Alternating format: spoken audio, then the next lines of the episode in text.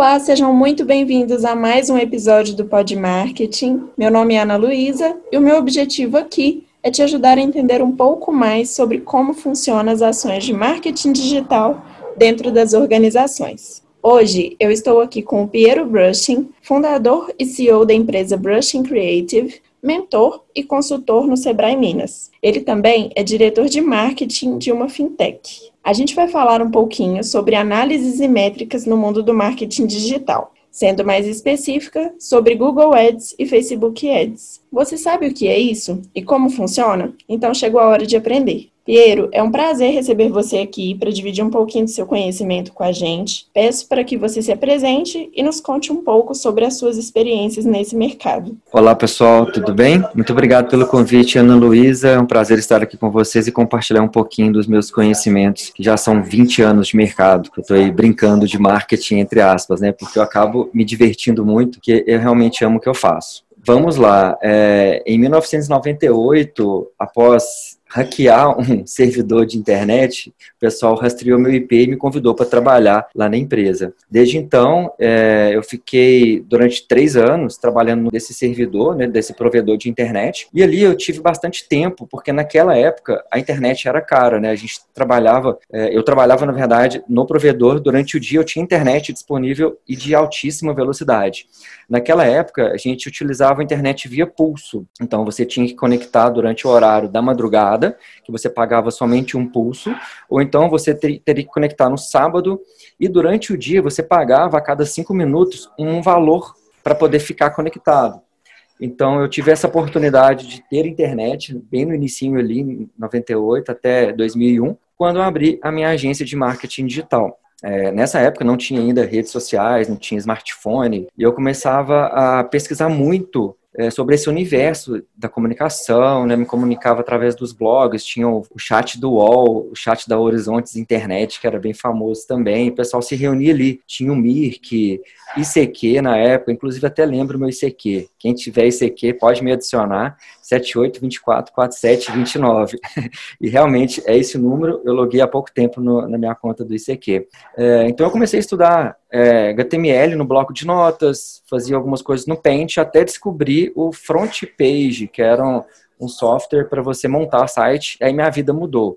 Então, eu comecei a estudar muito negócios, marketing, administração, e aí, realmente comecei a empreender, entrei de cabeça nesse universo do marketing digital. Piero, é, hoje a gente vai falar um pouquinho, então, de Google Ads e Facebook Ads. É, eu gostaria que você falasse para gente, contasse um pouquinho de como funciona o processo, é, para o que serve. Vamos lá. É, Google Ads e Facebook Ads são duas ferramentas distintas do, das plataformas que o Google oferece. Tá? Dentro do Google, é, quando você faz um anúncio patrocinado, você tem inúmeras possibilidades. Exemplo, nós gerenciamos hoje campanhas no Google Shopping.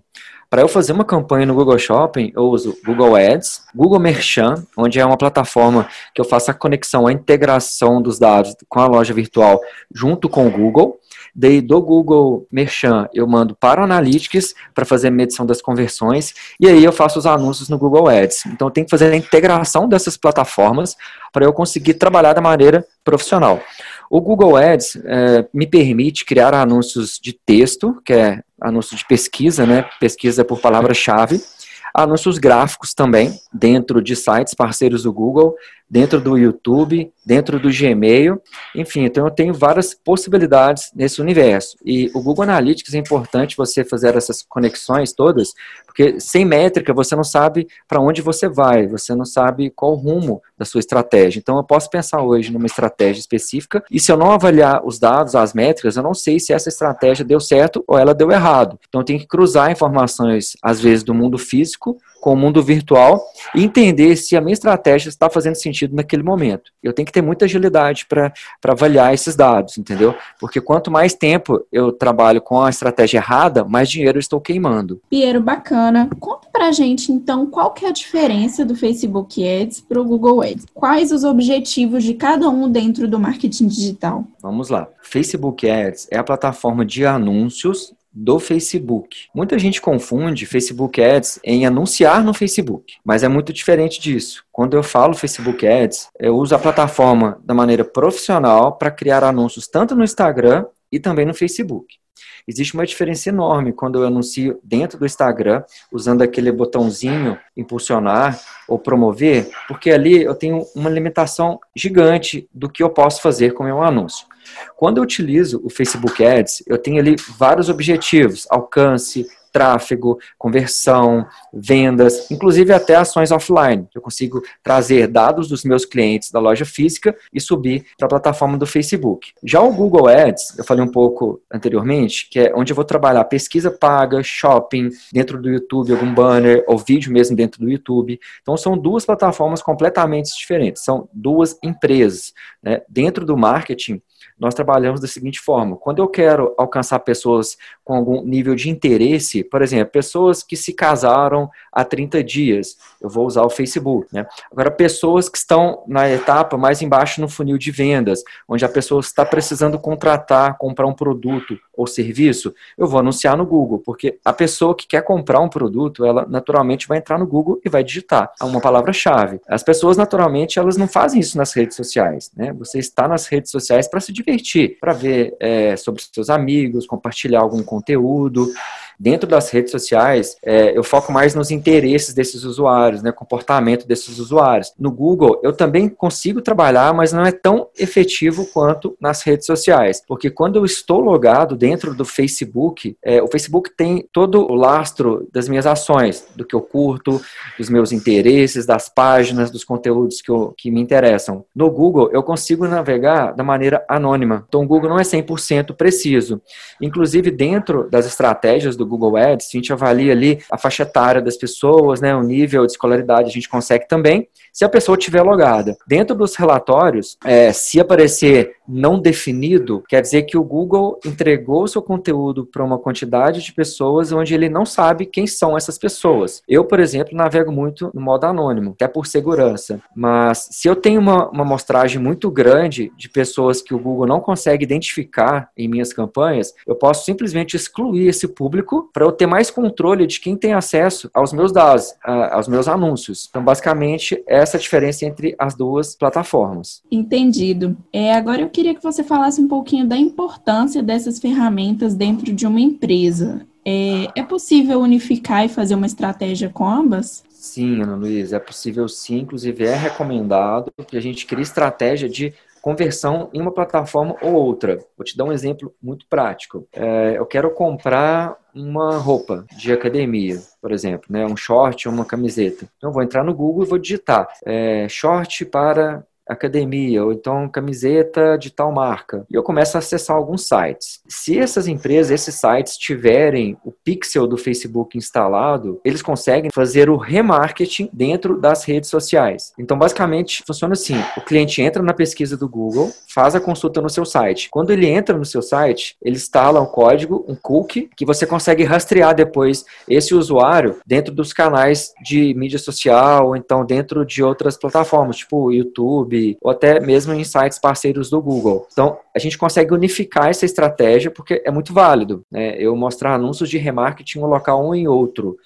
É, assim, a gente também consegue avaliar a taxa de conversão dentro de cada plataforma e entender qual estratégia está sendo mais efetiva. Aí sim, eu consigo investir mais em um canal específico.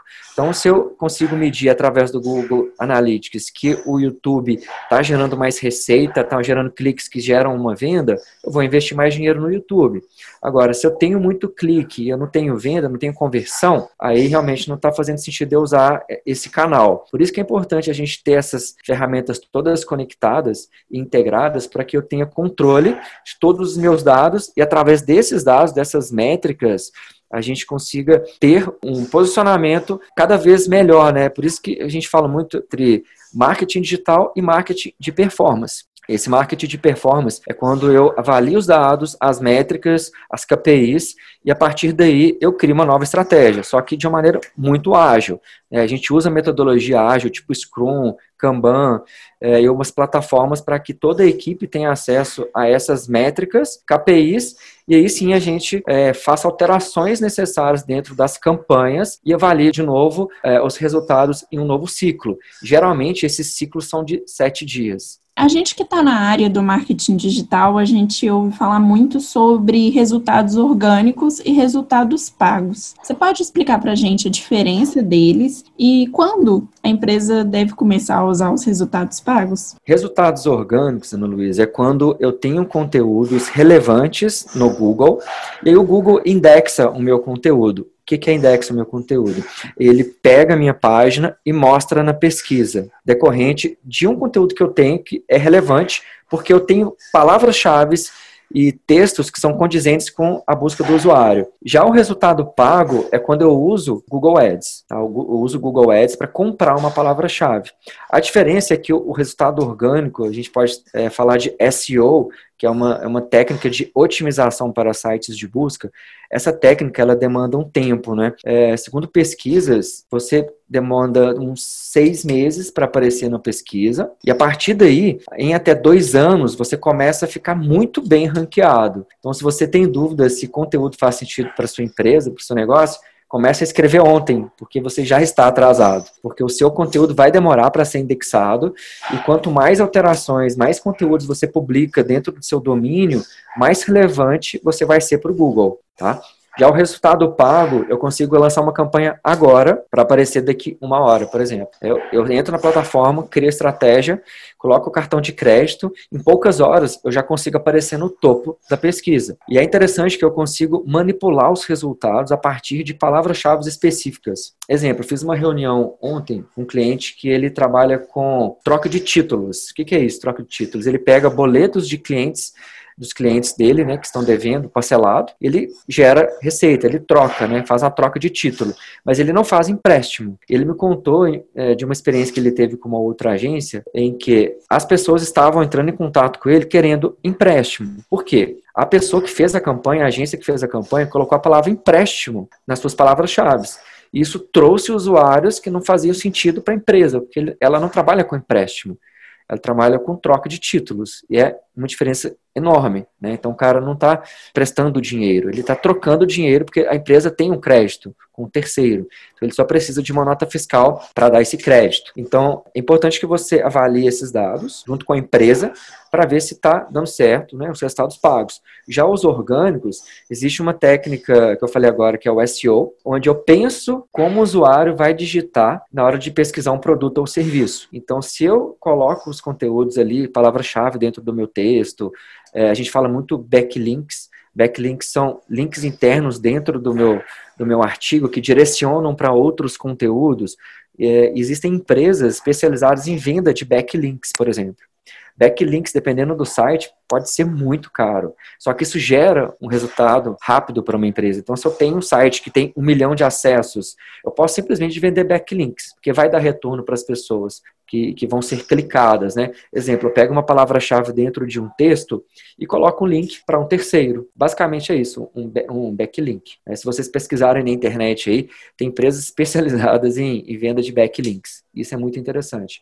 Existem outras empresas também, tipo Taboola, é uma empresa que você consegue comprar, seria tipo um public post. O que é o public post? Lá no final dos artigos, em alguns sites, tipo Exame, Terra, eles têm umas recomendações de artigos. Então eu consigo aparecer ali embaixo eh, em recomendação de conteúdos. Então, eu pago para aparecer dentro de outros blogs. É como se o meu conteúdo fosse recomendado por aquele canal, aquele site. Né? É como se fosse um Google Ads, só que é uma outra empresa que vende esse tipo de, de conteúdo, de estratégia, e funciona muito bem. É, o que acontece é que hoje, por exemplo, está todo mundo fazendo é Instagram Ads, é Facebook Ads, só que está todo mundo fazendo, o valor fica caro, né? Então tem, um leilão, tem uma concorrência e, é, e os valores de clique eles são com base em leilão. Então, quanto mais pessoas em uma cidade, em uma região, quiserem comprar aquela palavra-chave, o custo vai ser mais alto. Então, eu até costumo falar, se todo mundo está indo para a esquerda, você tem que ir para a direita e avaliar as hipóteses porque copiar é fácil, né? Agora, fazer diferente, ser uma empresa diferenciada, é, não é qualquer pessoa, né? Esses dias até foi engraçado que eu estava conversando com um cara, ele queria umas mentorias, ele falou assim, olha, eu preciso de uma mentoria sua porque eu quero ser uma empresa igual a Apple, quero ser lembrado igual a Apple. Isso é muito fácil, não é? E me perguntou. Pensei, né? Eu fiquei até meio sem graça de responder, porque quem não quer parecer com a Apple?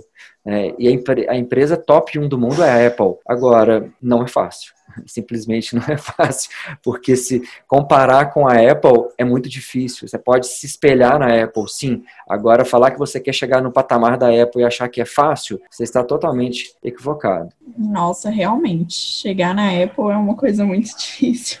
É, e o engraçado é que ele me perguntou achando que era fácil, né? É uma coisa que eu não entendi, porque é, a gente está conversando ainda sobre essa mentoria, mas eu não, entendo, eu não entendi ainda a visão dele de querer se comparar com a Apple e achar que é fácil. É, mas eu vou, vou descobrir. Vou descobrir. Oportunidade eu compartilho com vocês. Ah, pode deixar, vou cobrar, hein?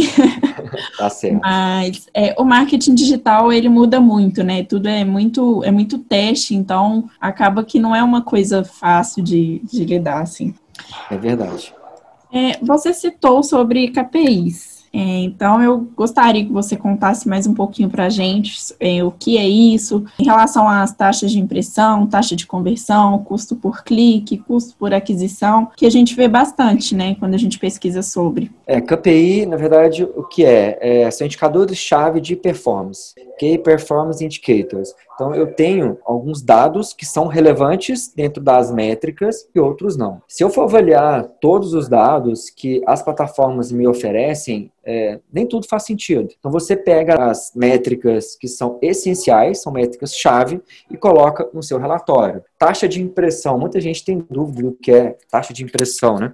Porque a gente fala de, de dados, é, mas assim, a taxa de impressão é quando um anúncio ele aparece para o usuário, quando ele é impresso na tela do usuário. Existe aí uma dificuldade na interpretação, que as pessoas pensam em impressão de papel, né? Você imprimir um papel, imprimir alguma coisa. Mas a taxa de impressão é quantas vezes que o meu anúncio apareceu, quantas vezes ele foi visualizado. A taxa de conversão é a quantidade de vendas, é, depende da conversão. Uma conversão pode ser preenchimento de um formulário, pode ser uma venda, pode ser um cadastro em um site, né? É, enfim, tem várias formas de medir uma conversão. Mas a taxa de conversão é a quantidade de vezes que eu converti alguma coisa. Então, por exemplo, se eu tenho um site com é, mil acessos, eu tive taxa de conversão de 10 cadastros ou 10 vendas, então tem uma conversão de 1%. Então, eu consigo medir essa conversão porque se eu quiser ter 100, eu tenho que pegar e multiplicar pela quantidade que eu quero, certo? Então, eu vou pegar essa taxa de impressão é, e dividir pela taxa de conversão, e aí eu preciso entender o que está convertendo entre esses dados todos. Agora, sobre o custo por clique. Vamos lá, a gente fala muito de CPC, né? CPC é o valor que a empresa paga para um clique ser realizado. Então, eu tenho ali visualizações, que são uh, as impressões, e eu tenho o CPC, que é custo por clique.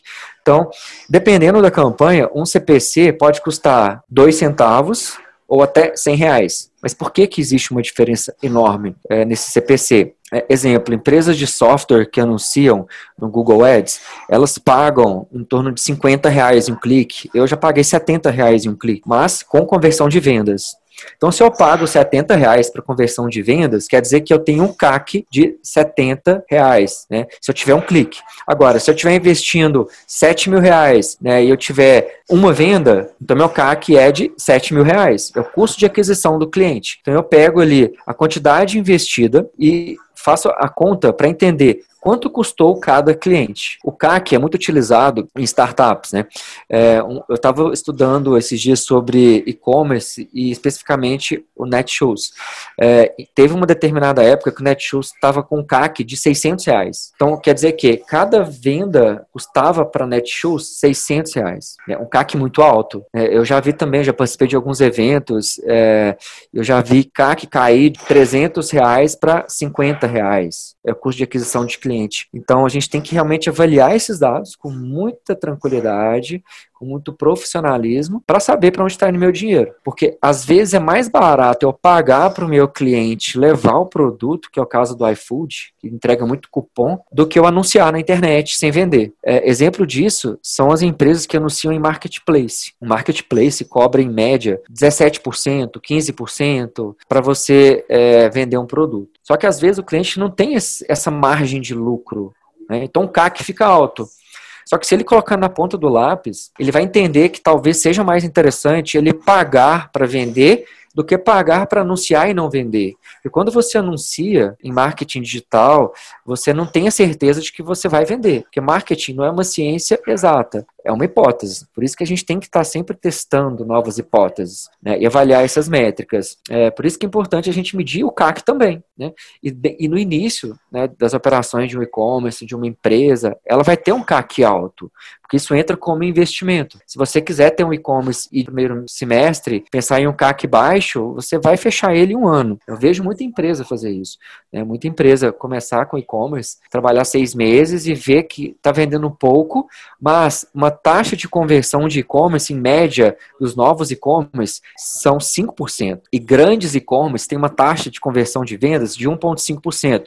Quando eu falo taxa de conversão de 0,5%, é 0,5% de todos os acessos do site fazem uma compra. Então, esses grandes e-commerce têm uma taxa de conversão de 1,5%. Né? Então, para eu vender um produto, eu tenho que ter mil acessos, se for uma, 1% da taxa de conversão. Então, daí vai, você vai multiplicando esses dados e vai entendendo quanto que você precisa de tráfego patrocinado, tráfego de influenciador digital, é, para você ter vendas no seu site, né? Isso falando de e-commerce. É, então, esse é um universo que, se for deixar, a gente fica até amanhã conversando a respeito disso, né, Luiz? Ah, eu imagino. Você falou aí sobre o marketplace, me fez até lembrar que o Instagram agora tem, né, o seu próprio shopzinho. É bem Sim. parecido com o do Facebook, inclusive. É uma estratégia muito legal, né? Sim, é, o, o Facebook né, trouxe para o Brasil há pouco tempo que eles lançaram esse novo recurso e realmente é para aproximar os pequenos empreendedores, os pequenos empreendedores empresários, porque todo mundo hoje, ou quase todo mundo, tem uma rede social.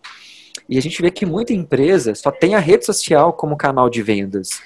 Recentemente, nós fizemos aqui na agência um trabalho de identidade visual para uma empresa que só tem um Instagram. E essa empresa é uma menina, a mãe dela trabalha com ela e o pai também. Então, a família trabalha na plataforma Instagram fazendo receita para a família. Isso é muito interessante, é muito legal. É, mas se você ficar só preso na rede social, não é muito interessante, porque você vai ficar limitado àquele público. Nós acreditamos que a plataforma não cai amanhã, mas você fica preso dentro de uma plataforma que não é sua própria casa casa. Quando você tem uma loja virtual, quando você tem um site, você tem a sua casinha ali dentro da internet. Né? E se você utiliza os canais de marketing digital, você vai gerar tráfego para o seu site, para a sua casa, certo? E se você gera tráfego para as redes sociais, é, em poucos cliques, a, aquele usuário pode entrar no seu concorrente porque ali mesmo no Instagram ele te mostra abaixo outros perfis similares ao seu. É quando você segue um amigo segue uma empresa, ele te mostra outras empresas, outras pessoas que têm a ver com aquele perfil, a partir das métricas, né, que eles têm, essas informações que eles têm. Então é legal você estar nas redes sociais, mas é importante avaliar a sua presença digital, porque presença digital não é você ter rede social. Rede social é um canal, é um tipo de mídia. Né? Nós temos diversos outros canais que você pode estar presente também para fomentar e ter uma presença digital mais sólida. Né? Hoje nós temos aí o TikTok, por exemplo. É, a gente está vendo várias empresas fazendo lives no TikTok. Eu vejo de vez em quando que eu tenho que monitorar meu filho. ele está lá no TikTok. Mas é, agora ele criou um Instagram e ele só tem oito anos. Ele está um ano insistindo em fazer uma conta no Instagram. Eu criei a conta para ele agora e estou monitorando. Porque o TikTok eu não consigo monitorar ele demais. Já no Instagram é mais fácil. Né? Então a gente tem que realmente avaliar quais são as possibilidades, qual é o universo e principalmente avaliar onde está a nossa persona. A persona já dá mais uns 30 minutos aqui de conversa, mas basicamente persona é o seu é, cliente ideal, né? o perfil do seu cliente ideal, diferente de público-alvo. Público-alvo já é uma média das pessoas que consomem seu produto ou serviço. Né? Por exemplo, pessoas na faixa etária de 15 15 a 30 anos, né, que moram em tal localização. A persona, ela tem um nome fictício, ela tem uma renda, ela tem interesses, ela tem um problema. Então, a sua persona tem um problema. Né? Essa persona é seu cliente ideal, que é aquele cliente que levanta a bandeira da sua empresa, defende a sua empresa, fala bem da sua empresa, certo? Então, essa é a sua persona. É basicamente sem persona e sem público-alvo, não há marketing digital, né? Falou tudo. Piero, agora eu queria te pedir para dar algumas dicas sobre esse mercado. A gente costuma falar que tem o nosso momento dica aqui no podcast. Então, eu queria te pedir para dar algumas dicas sobre como começar, é, como implementar na empresa, como investir, se tem algum tipo de curso que a pessoa possa fazer. Tá, a primeira coisa é se você for trabalhar com marketing digital, avalie os dados. Tenha controle desses dados. Existem umas plataformas que integram todos os relatórios, tá? Essa dica é muito importante. Por quê? Se eu tenho site, eu tenho Instagram, Facebook, tenho YouTube, eu tenho anúncio no Google Ads, eu tenho anúncio no Facebook Ads, então eu tenho seis canais para integrar para avaliar dados. Se eu usar uma, uma, ferramenta de relatórios, existem umas plataformas onde você tem todos os dados em uma só tela. Então eu integro tudo nessa plataforma de relatórios. Com isso, o meu cliente vai ter mais tranquilidade, eu vou ter mais tranquilidade, eu vou ter muito menos trabalho para avaliar esses dados. Porque eu tenho que ir no Google Analytics para avaliar a quantidade de acesso. Eu tenho que ir no Google Ads para avaliar quanto está o CPC. Eu tenho que ir no Google Ads para avaliar quais são as palavras mais clicadas, as menos clicadas. Eu tenho que entrar no Instagram para avaliar qual é o post que teve mais engajamento. Tem que ir no Facebook Ads para ver como que está, é, como estão os dados das minhas campanhas. Então, se eu tenho uma plataforma para integrar esses relatórios, eu tenho muita agilidade para mensurar esses dados. Né? Então, quando você tem agilidade, você consegue agir mais rápido. E no piscar de olhos, você já consegue ter um insight e falar: olha, vou testar isso aqui durante dois dias. Tá. E você vê se vai ter mais acesso, vai ter menos acesso, se vai ter mais conversão de vendas, menos conversão de vendas, é, qual canal, qual a plataforma que está sendo mais interessante. E com isso, né, eu tenho mais espaço para dormir, inclusive. eu fico às vezes preocupado, principalmente na época de Black Friday, porque é muito dinheiro que a gente investe, né? E se eu errar, estou literalmente queimando dinheiro, rasgando dinheiro. Né? E a gente acompanha muito, muitos grupos. É, eu estou em um grupo de Google Ads e as pessoas postam algumas pérolas. É, uma das principais falhas é quando você faz o Google Ads e você não negativa a palavra-chave. Se você não negativa a palavra-chave, você pode simplesmente, assim, não tem outra palavra, rasgar dinheiro. Porque você tem alguns tipos de correspondência dentro da plataforma. Se eu usar correspondência ampla e a pessoa digitar uma palavra e conectar uma outra palavra que não tem nada a ver com o meu negócio, aquele site não faz sentido. Então a pessoa simplesmente vai fechar o site. Você vai perder dinheiro certo? Então, assim, é importante avaliar o relatório, né, essa plataforma de relatório, que é importante, e também negativar a palavra-chave dentro do Google Ads. Né? Primeira coisa que eu faço, é, depois da campanha estar tá rodando, eu fico com a tela para avaliar os termos de pesquisa e começo a negativar palavras-chave. Né? Por exemplo, se eu quiser que o meu anúncio não apareça junto com o nome de um concorrente, por exemplo, eu posso ali negativar o nome do concorrente, né? Ou comprar o nome de um concorrente, certo? Mas essa estratégia de negativar, ela é essencial para que você realmente filtre as palavras que você quer que os seus usuários acessam. Né? É, e também não usar correspondência ampla no Google Ads. Eu nunca uso, raramente eu uso correspondência ampla. Eu uso muito exata e de frase. A exata é quando eu é, coloco um termo que eu quero que o usuário digite exatamente aquilo. E o de frase é quando é, as minhas palavras estão em um contexto de frase para aquele usuário, certo? Então, das duas formas faz sentido. Agora, a ampla, para mim, não faz muito sentido. Né? E quem está começando usa sempre a correspondência ampla, que a gente amplia as possibilidades, principalmente de errar. Tá? A gente erra muito fácil com correspondência ampla, certo? E outra dica é que você durma bem. Tá? A gente vê muito empreendedor não dormindo bem, passando noites em claro, só que isso não é muito legal para a saúde, principalmente para o seu cérebro. Se você vai trabalhar com raciocínio, com dados, você vai fritar o seu cérebro em alguns momentos. E se você não estiver bem psicologicamente, se você não estiver com a, mente tranquila, é, você vai avaliar da maneira errada às vezes, ou vai ficar com preguiça, porque você está cansado mentalmente e não vai fazer da melhor maneira. Para finalizar, quem puder meditar, esse é um, um, um, caminho sem volta. Né? Eu já pratico yoga aí há mais ou menos uns 10 anos, medito há uns 5 anos, então eu às vezes paro no meio da tarde para meditar. Às vezes eu medito de manhã, medito à noite, medito antes de dormir. Isso me traz uma paz gigante, enorme, para conseguir ter tranquilidade e avaliar todos aqueles dados. Porque tem hora que parece um painel de avião. e aí você, se tiver com a cabeça agitada, com seus, seus pensamentos é, não muito bem posicionados, você realmente não vai conseguir ser um bom profissional. Né? E você pode levar a sua carreira ao fracasso se você não pensar muito bem nas suas atitudes na hora de trabalhar nessas plataformas, porque elas mudam muito, você tem que ficar muito antenado, é, buscar muita fonte de informação, muito podcast, por exemplo, eu ouço muito podcasts, porque você, se estiver correndo atrás, você já está no prejuízo. Eu costumo dizer que a gente tem que correr na frente. Quando você corre atrás, você já está atrasado. É isso, não, Luísa? É, gente, eu vou pensar bem e a gente vai fazer um podcast sobre meditação, porque assim, é uma coisa que eu tento muito, mas eu não consigo me concentrar. E acho que isso é muito importante mesmo, tá? Com psicológico bem para trabalhar principalmente nessa área, né? Exatamente, no Luiz.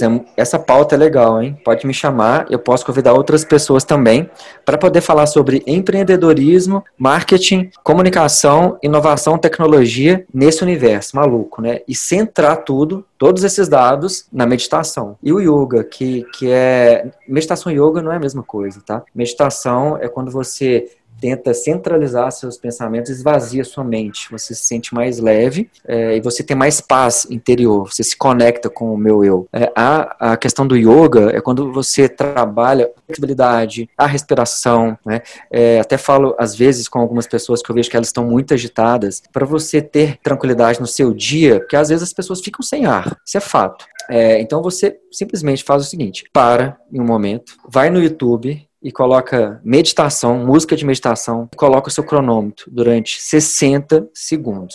60 segundos. Fecha os olhos e respira fundo, segura e solta devagar. Faz isso durante 60 segundos, você vai ver como que sua vida vai mudar. Se você repetir esse procedimento durante alguns dias, você vai querer aumentar o tempo de meditação. Quando eu estou com pressa, né, quando eu não tenho muito tempo, eu faço meditação de 5 minutos. Quando eu estou com mais ou menos pressa, eu faço de 10 minutos e quando eu tô bem tranquilo, eu faço de 15 minutos. Já fiz meditação de 30 minutos, mas normalmente eu faço de 11 minutos e 11 segundos.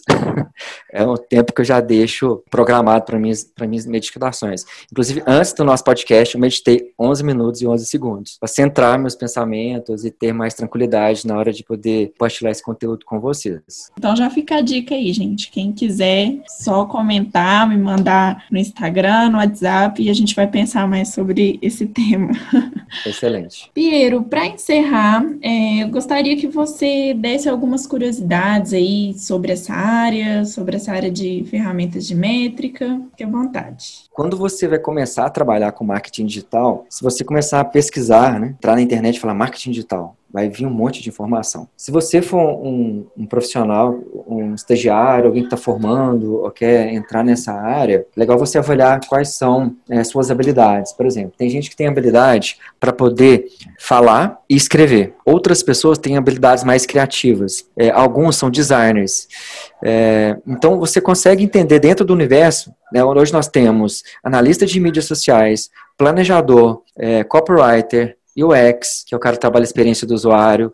Uh, nós temos é, direção criativa. Então, é, tem web design, né? Que o web design está tem desuso hoje. É, porque hoje fazer site é até fácil, porque você tem algumas plataformas, tipo o Wix e outras plataformas de criação de site. É, é legal você entender um pouquinho, só que você ser multidisciplinar desde o princípio é muito complicado, porque você vai ter que ter tempo para aprender muita coisa. Então, Vamos lá, eu gosto de que? Eu gosto de leitura, eu gosto de escrever.